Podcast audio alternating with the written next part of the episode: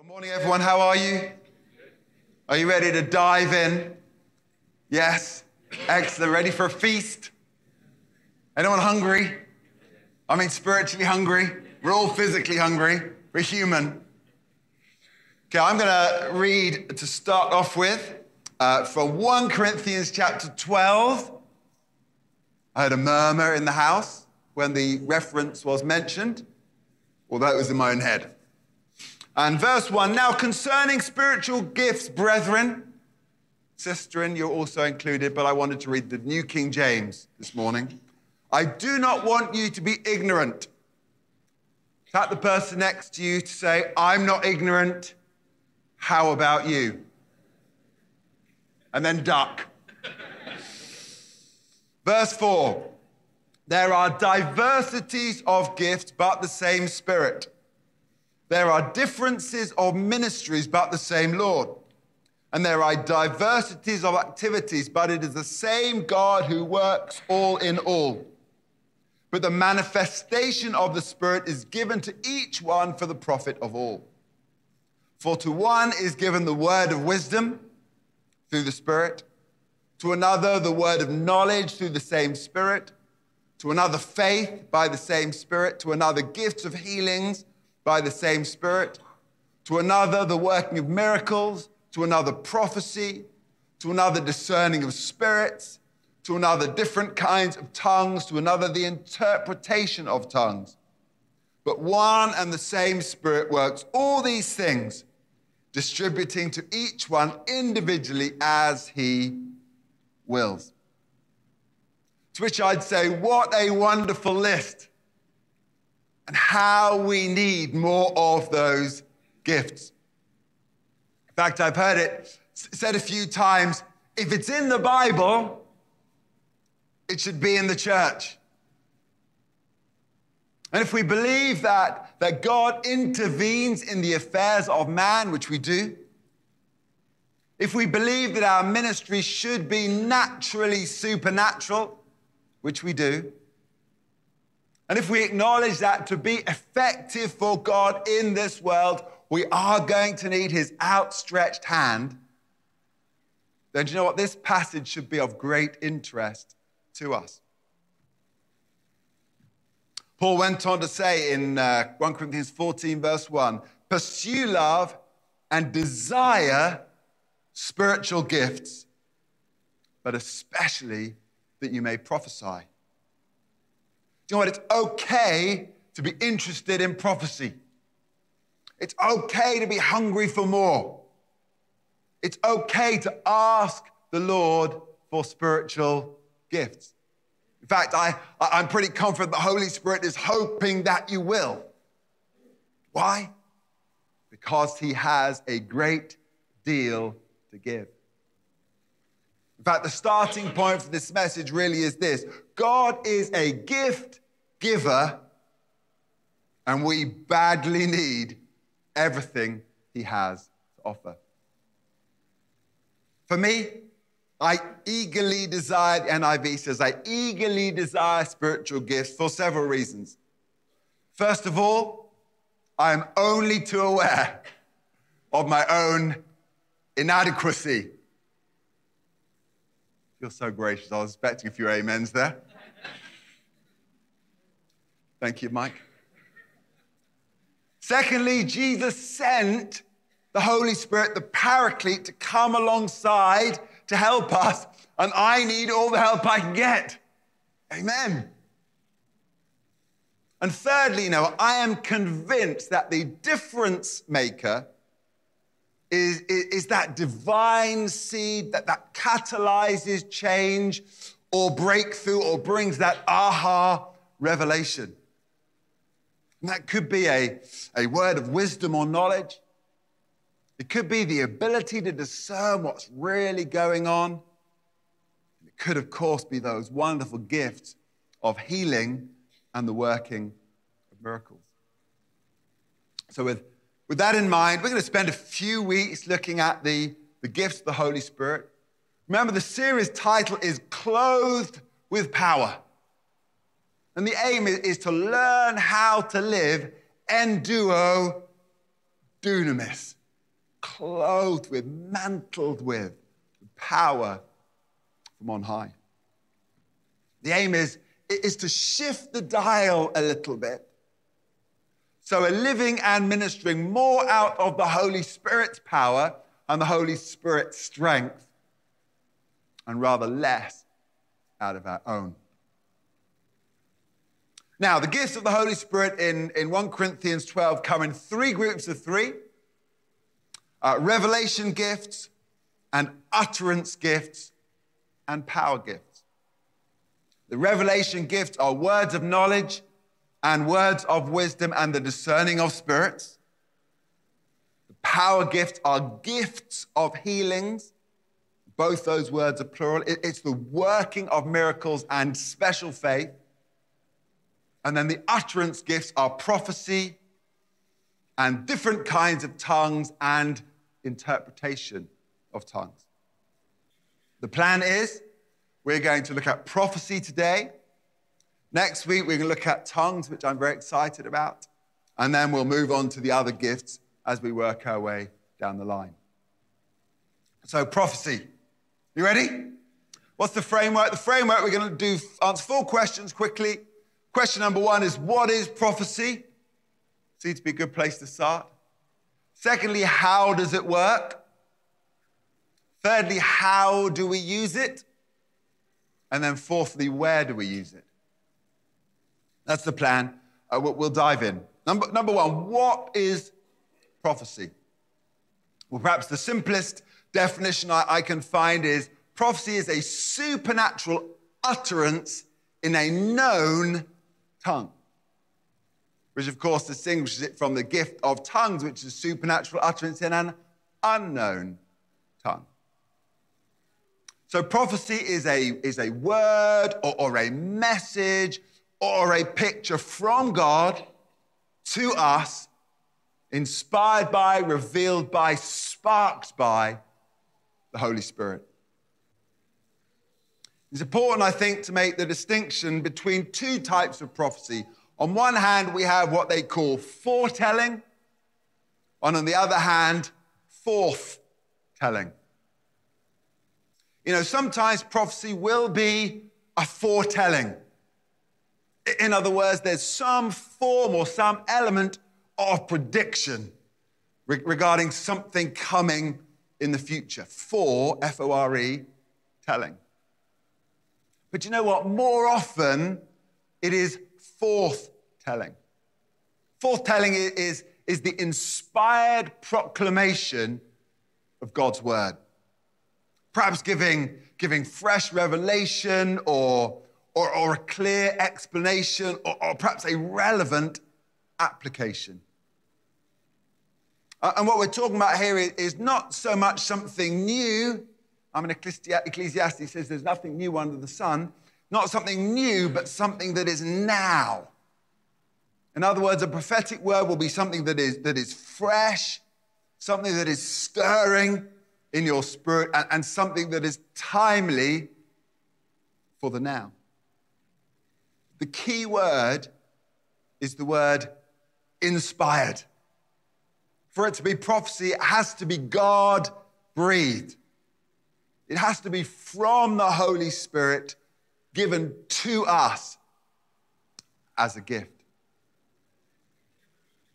And when we think about foretelling and forthtelling, for me, and certainly some of the historical teaching on, on prophecy that I've heard or, or, what I've seen people try to operate in, the, the distinction between foretelling and forthtelling for me is a great release, maybe even a great relief. You know, prophecy does not have to be predictive. It does not have to be some dramatic pronouncement about future events. But the warning is it doesn't have to be predictive, but it does have to be inspired.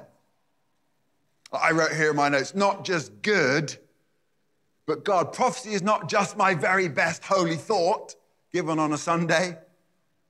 A word of prophecy has to be inspired from God.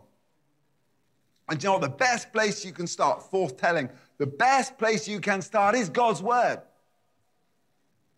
And if, if the, if the, if the word, the prophecy that you're giving is God's word or, or certainly tightly based on God, God's word, you know, you can give it with confidence. You know that it's scripturally sound. You know, it is a wonderful thing when God shines fresh light on his word. And of course, it goes without saying that no prophetic word will ever contradict Scripture. So 1 Corinthians 14, 4 again, eagerly desire spiritual gifts, eagerly desire them, especially the gift of prophecy. You know, we want God to speak. Quite frankly, we need God to speak. We should encourage a culture where He is at liberty to speak. That's number one. What is prophecy? Question number two is how does it work? Well, I'm going to share with you what I think is a really helpful breakthrough. I heard it first in some teaching by a man called Dutch Sheets, if I can say it. And he said that prophecy has three parts. Part one is, is revelation, and then the other parts are interpretation and application. So, revelation is it's what God shows you. It's the picture or the, the message or the word or the phrase or the Bible verse that God shows you in your spirit. Usually when you're worshiping or when you're praying or when you're in His Word. That's the first part, revelation. And the second part is interpretation. If that's what God has shown us, if that's what God has said, this is what it means right here and now in this context. And then the third phase, the third stage is application. If that's what he said and that's what it means, this is then now what we must do. Here's a quick uh, scriptural example of those three stages in action, uh, found in Daniel chapter 5. Uh, this is the Mene, Mene, Tekel, Parsin theme uh, uh, story, if you remember that one. And in this story, the, the king, whose name is Belshazzar, was holding a grand banquet. And he decided to use the temple goblets that had been stolen from the temple in Jerusalem, which you could imagine was a big no no.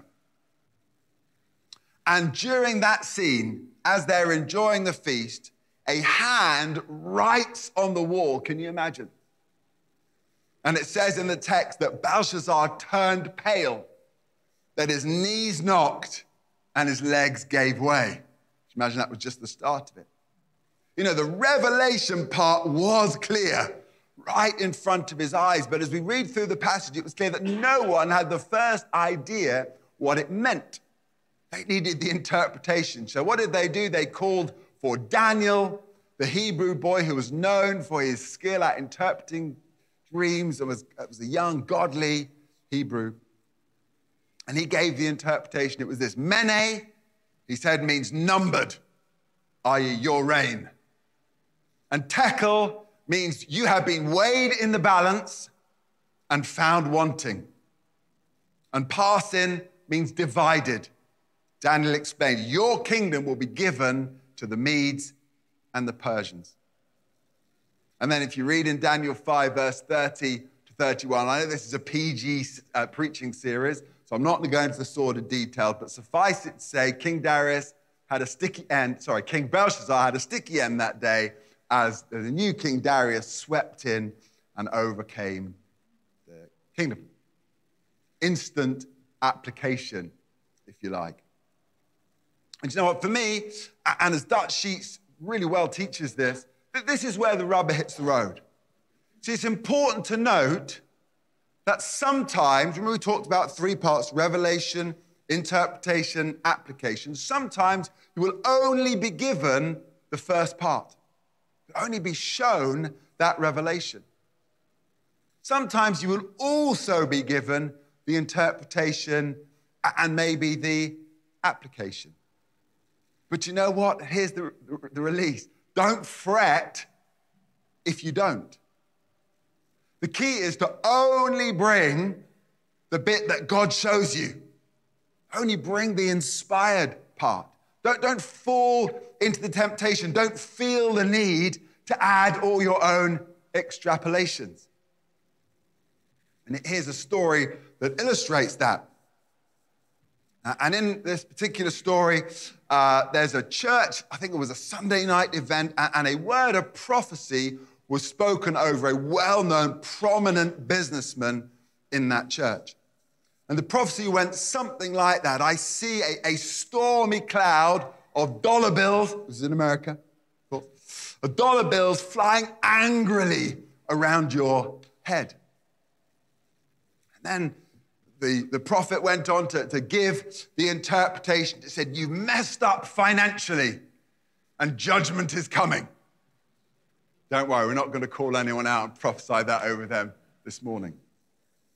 But you know what? Within 24 hours, the truth had come out. And the reality was, this businessman had, was about to be or had been defrauded by his business partner. And as I said, it all came flooding out the next day.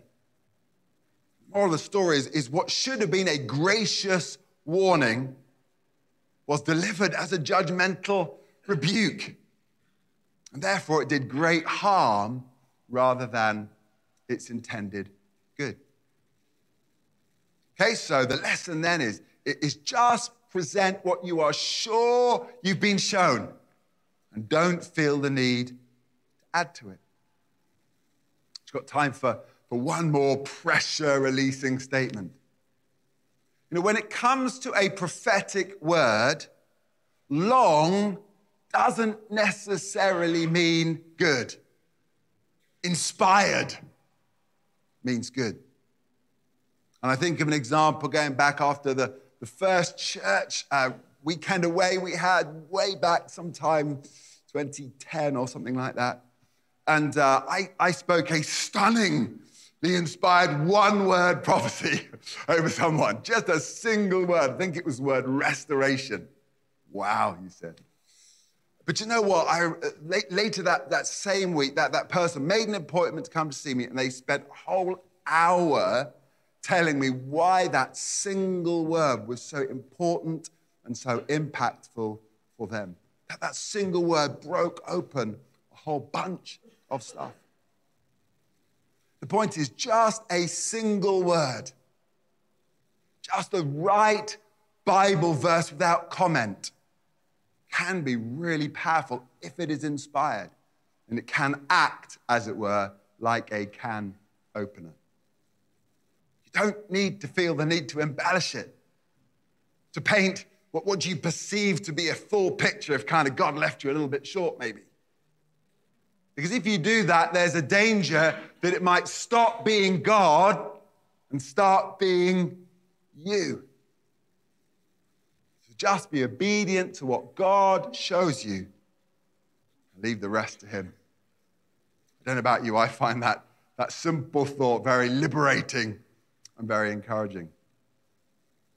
Okay, uh, number three is how do we use it? Let's have a look at the whole little section here in 1 Corinthians on spiritual gifts. It actually runs from 1 Corinthians 12, 13 through all the way through chapter 14.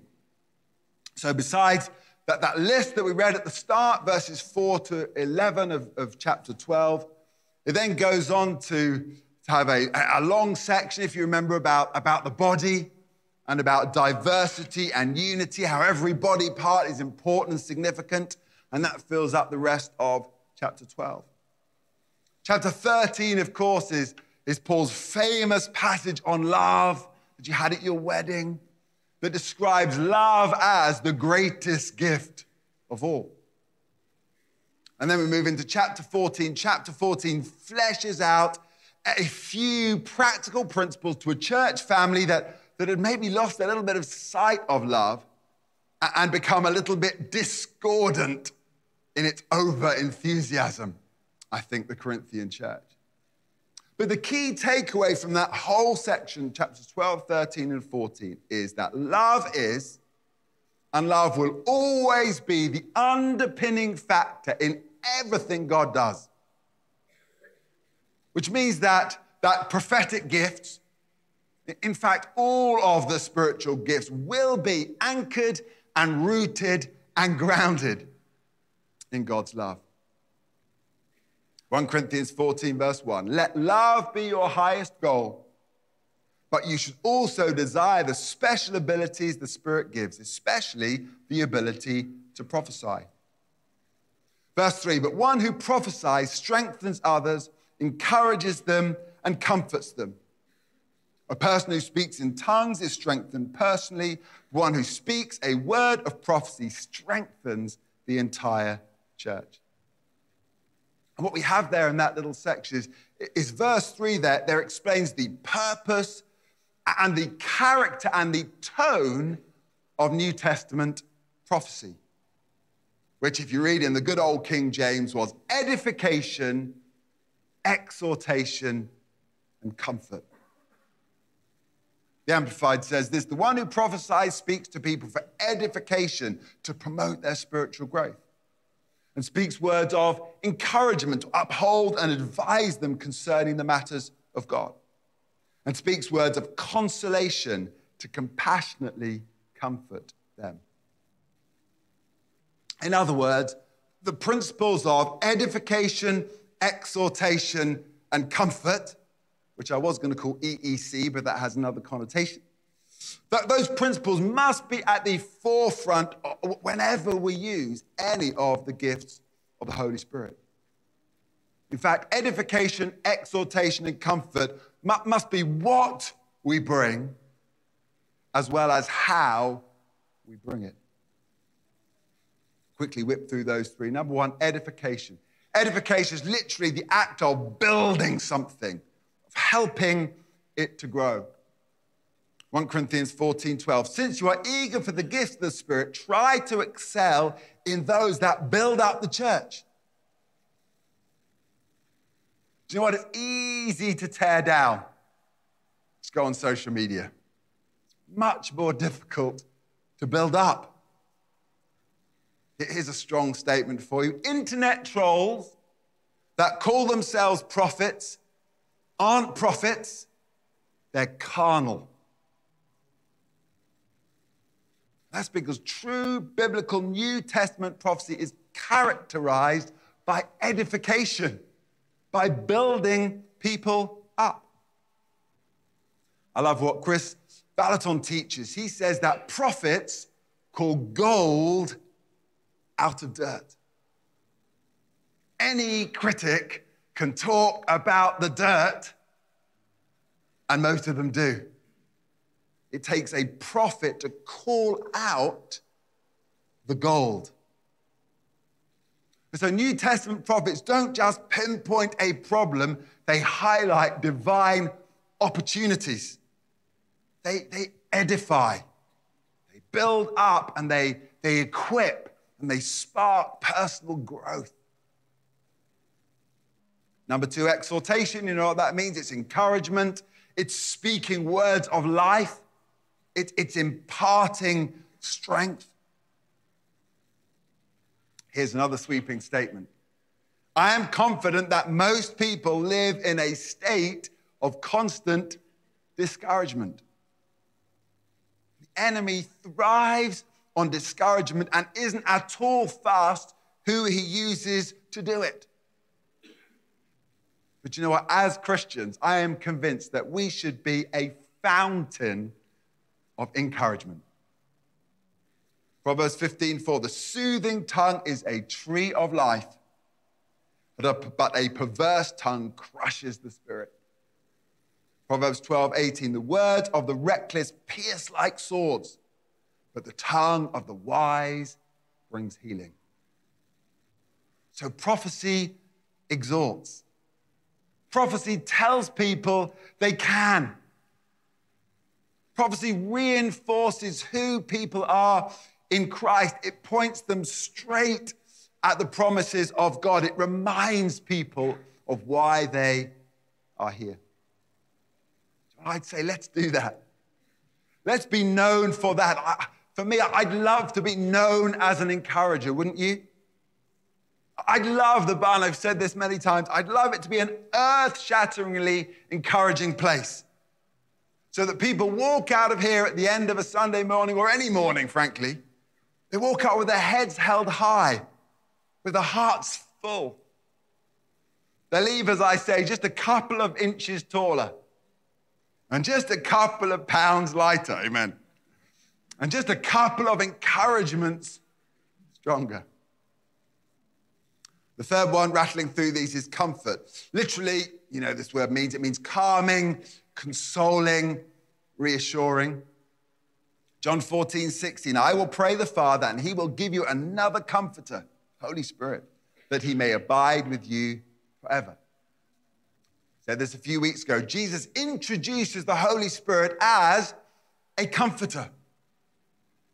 And prophecy, of course, is a gift of the Holy Spirit, so it will reflect his personality and his ministry, which is to come alongside and comfort. And so prophets bring comfort by speaking light into darkness, by speaking hope into despair, by speaking truth into confusion, by speaking love into hurt by speaking strength into weakness, and by speaking encouragement into discouragement. This is why prophecy is such a precious gift. Okay, we're doing well. We're near there. Number four, last one. That was how do we use it? Question four is where do we use it? And I'm going to propose, is getting really practical now, propose a few situations where the Holy Spirit might use you in the gift of prophecy. And the first one is one on one. And I say this if we make, and I think this has happened at times, if we make standing up the front of a church on a Sunday and saying, Thus saith the Lord, and splurting out something wonderful in King James English, if we make that the pinnacle of this gift, and, that, and that is, that's not saying that isn't part of the gift, if we make that the pinnacle, then I think we're selling ourselves short. There's a time for that. I, I don't, want to, I don't want to discourage that. We, we, we'll get to that in a minute. But for me, I've been on this earth a few years now. For me, the, the inspiration I long for is in those one on one interactions, in those conversations where we desperately need the key to unlock that door. And in that one on one interaction, that conversation, it could be just a nugget of truth that sets them free. It could be a, a now word that gets their attention, draws them back to God. It could perhaps be what to them is, is the surprise revelation that God knows, that God cares. Well, I reckon the, the primary working of this gift is relational.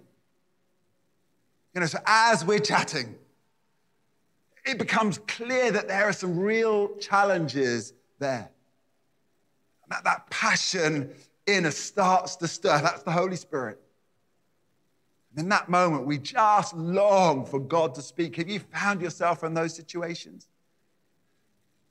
So, that moment, we, we, we ask God, we pray for that spirit of wisdom and revelation, hoping to receive something significant, maybe something prophetic something that provides for that person that life changing key or, or, that catalyst or that epiphany, if you like. And so, the moral for me when I, when I think about this gift is we need to be listening out for those prophetic whispers in those one on one interactions. When the people we're talking to, frankly, are crying out for help. So, where do we use it? Number one, in one on one, in conversations, in relationship, and interactions. Where do we use it? Number two is connect groups. And as we gather in our connect groups, the, the key ingredients are present it's relational and it's pastoral. We're in the word and we're in worship. We're praying over one another. We're probing for truth and insight as we endeavor to support and encourage one another. And as a teenager, I remember attending a discipleship series class, and I remember being taught that everyone hath. Did anyone else have the everyone hath lesson? 1 Corinthians 14 26. What shall we say, brothers and sisters? When you come together, everyone hath. That's the King James Version. This is the NIV. Each of you has a hymn or a word of instruction, a revelation, a tongue, or an interpretation. But everything must be done so the church may be built up. And here's my theory everyone hath on a Sunday morning, we're going to be here a very long time. My sense is, is that small group is an, is an ideal environment for words of encouragement and for the sharing of testimonies and for reading scripture over one another and asking God to speak. Always with ears open for that inspiration or that, that revelation or that spark. Third place, uh, I believe, where we could and should see the prophetic ministry used is in the prayer ministry. Great place for prophetic input. People's hearts are open. The word of God has been spoken. We're in the presence of God. And we probably just prayed, Holy Spirit, come. You know, straight after Jesus gave his commissions to his disciples in the Mark 16 version, there's this little verse, verse 20, the last verse in Mark says, Then the disciples went out and preached everywhere, and the Lord worked with them. I reckon that's gifts of spirit, don't you? And confirmed his word by the signs that accompanied it. You know, God is in the business of confirming his word with signs and wonders following. That's why we have response ministry. It's not just so that the clock can tick through to half past 11 when the kids are ready. You know, that ministry time gives the Holy Spirit time and space to confirm that word, time and space to minister it, to, to supernaturally charge the word that's been spoken. In this, I'm not trying to put pressure on our prayer ministry team, but I'm boasting on the Holy Spirit. This is what He does. So I'd really like to encourage you in response time to come forward. Here's a line the more radically you respond, one of our kingdom culture values, the more radically you respond, the more you'll receive from the Lord. Okay, and the fourth place is Sunday morning, I've called it service time, as we gather together. Here's the question Where in our Sunday morning service is there the opportunity for God to speak or for prophetic gifts or words to be given? And I'd say essentially in three main places. The first place is, is worship. You know, sometimes in worship, certainly in my experience, God will reveal something, something of his person or something of his character or something of his love, or maybe something of Jubilee. You know, and I reckon that God will primarily use the host or, or perhaps the worship leader for that. But you know what? We are open for God to use all of us. So, number one is, is worship. Number two is in preaching. I pray all week as I prepare for, for what I call that prophetic edge for that revelation or, or that inspiration or that, that pertinent application or, or that weightiness, if you like. I'm bold enough to believe that God can say something on a Sunday morning that is life giving. He can say something specific to you. He can say something transforming and powerful through His word. And the third place, already mentioned, is in, is in response and in ministry. You know, this again is God confirming His word. And we have situations frequently where someone come, talk the host, and, and say, I just feel God show me something, or I've seen a picture, or I feel like I've got a word for the church.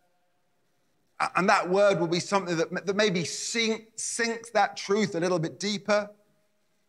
It may be a, a word that, that emphasizes or, or visualizes. I love those ones. You know, the pastor rabbited on for 35 minutes. A lot of words came out of his mouth. Here's a really simple picture that sums it all up. I love those ones. It may be a, a word that actually specifically personalizes it for you sitting in your seat. You know, that, that, that word could be publicly from the mic, it could be personally in the, the prayer corner.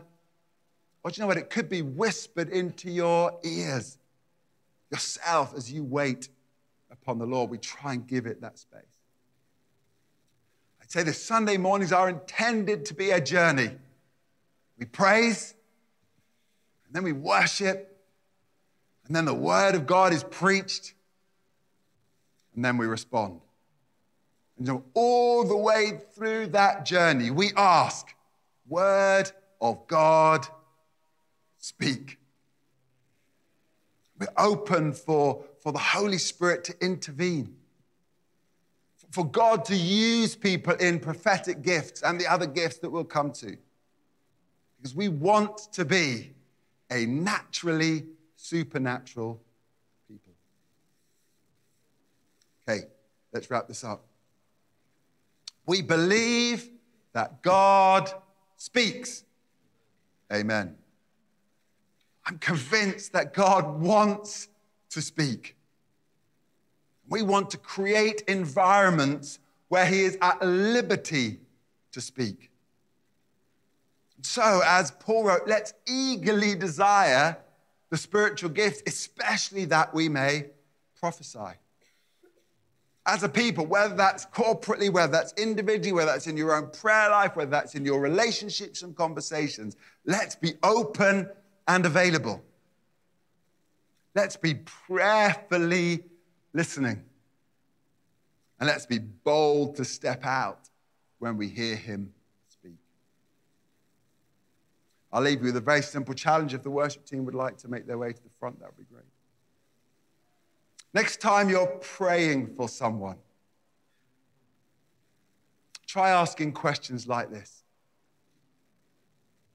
Lord, as I pray here, as we talk, what do you want me to say?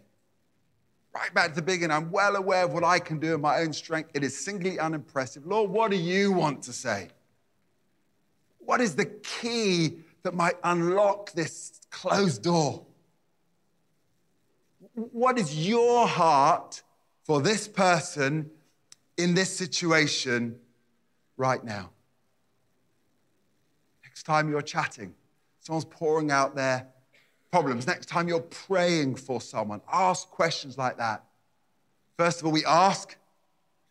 Then, of course, inevitably, we have to listen. And then use what the Lord shows you to encourage, to edify, to exhort, and to comfort in His name and for His glory.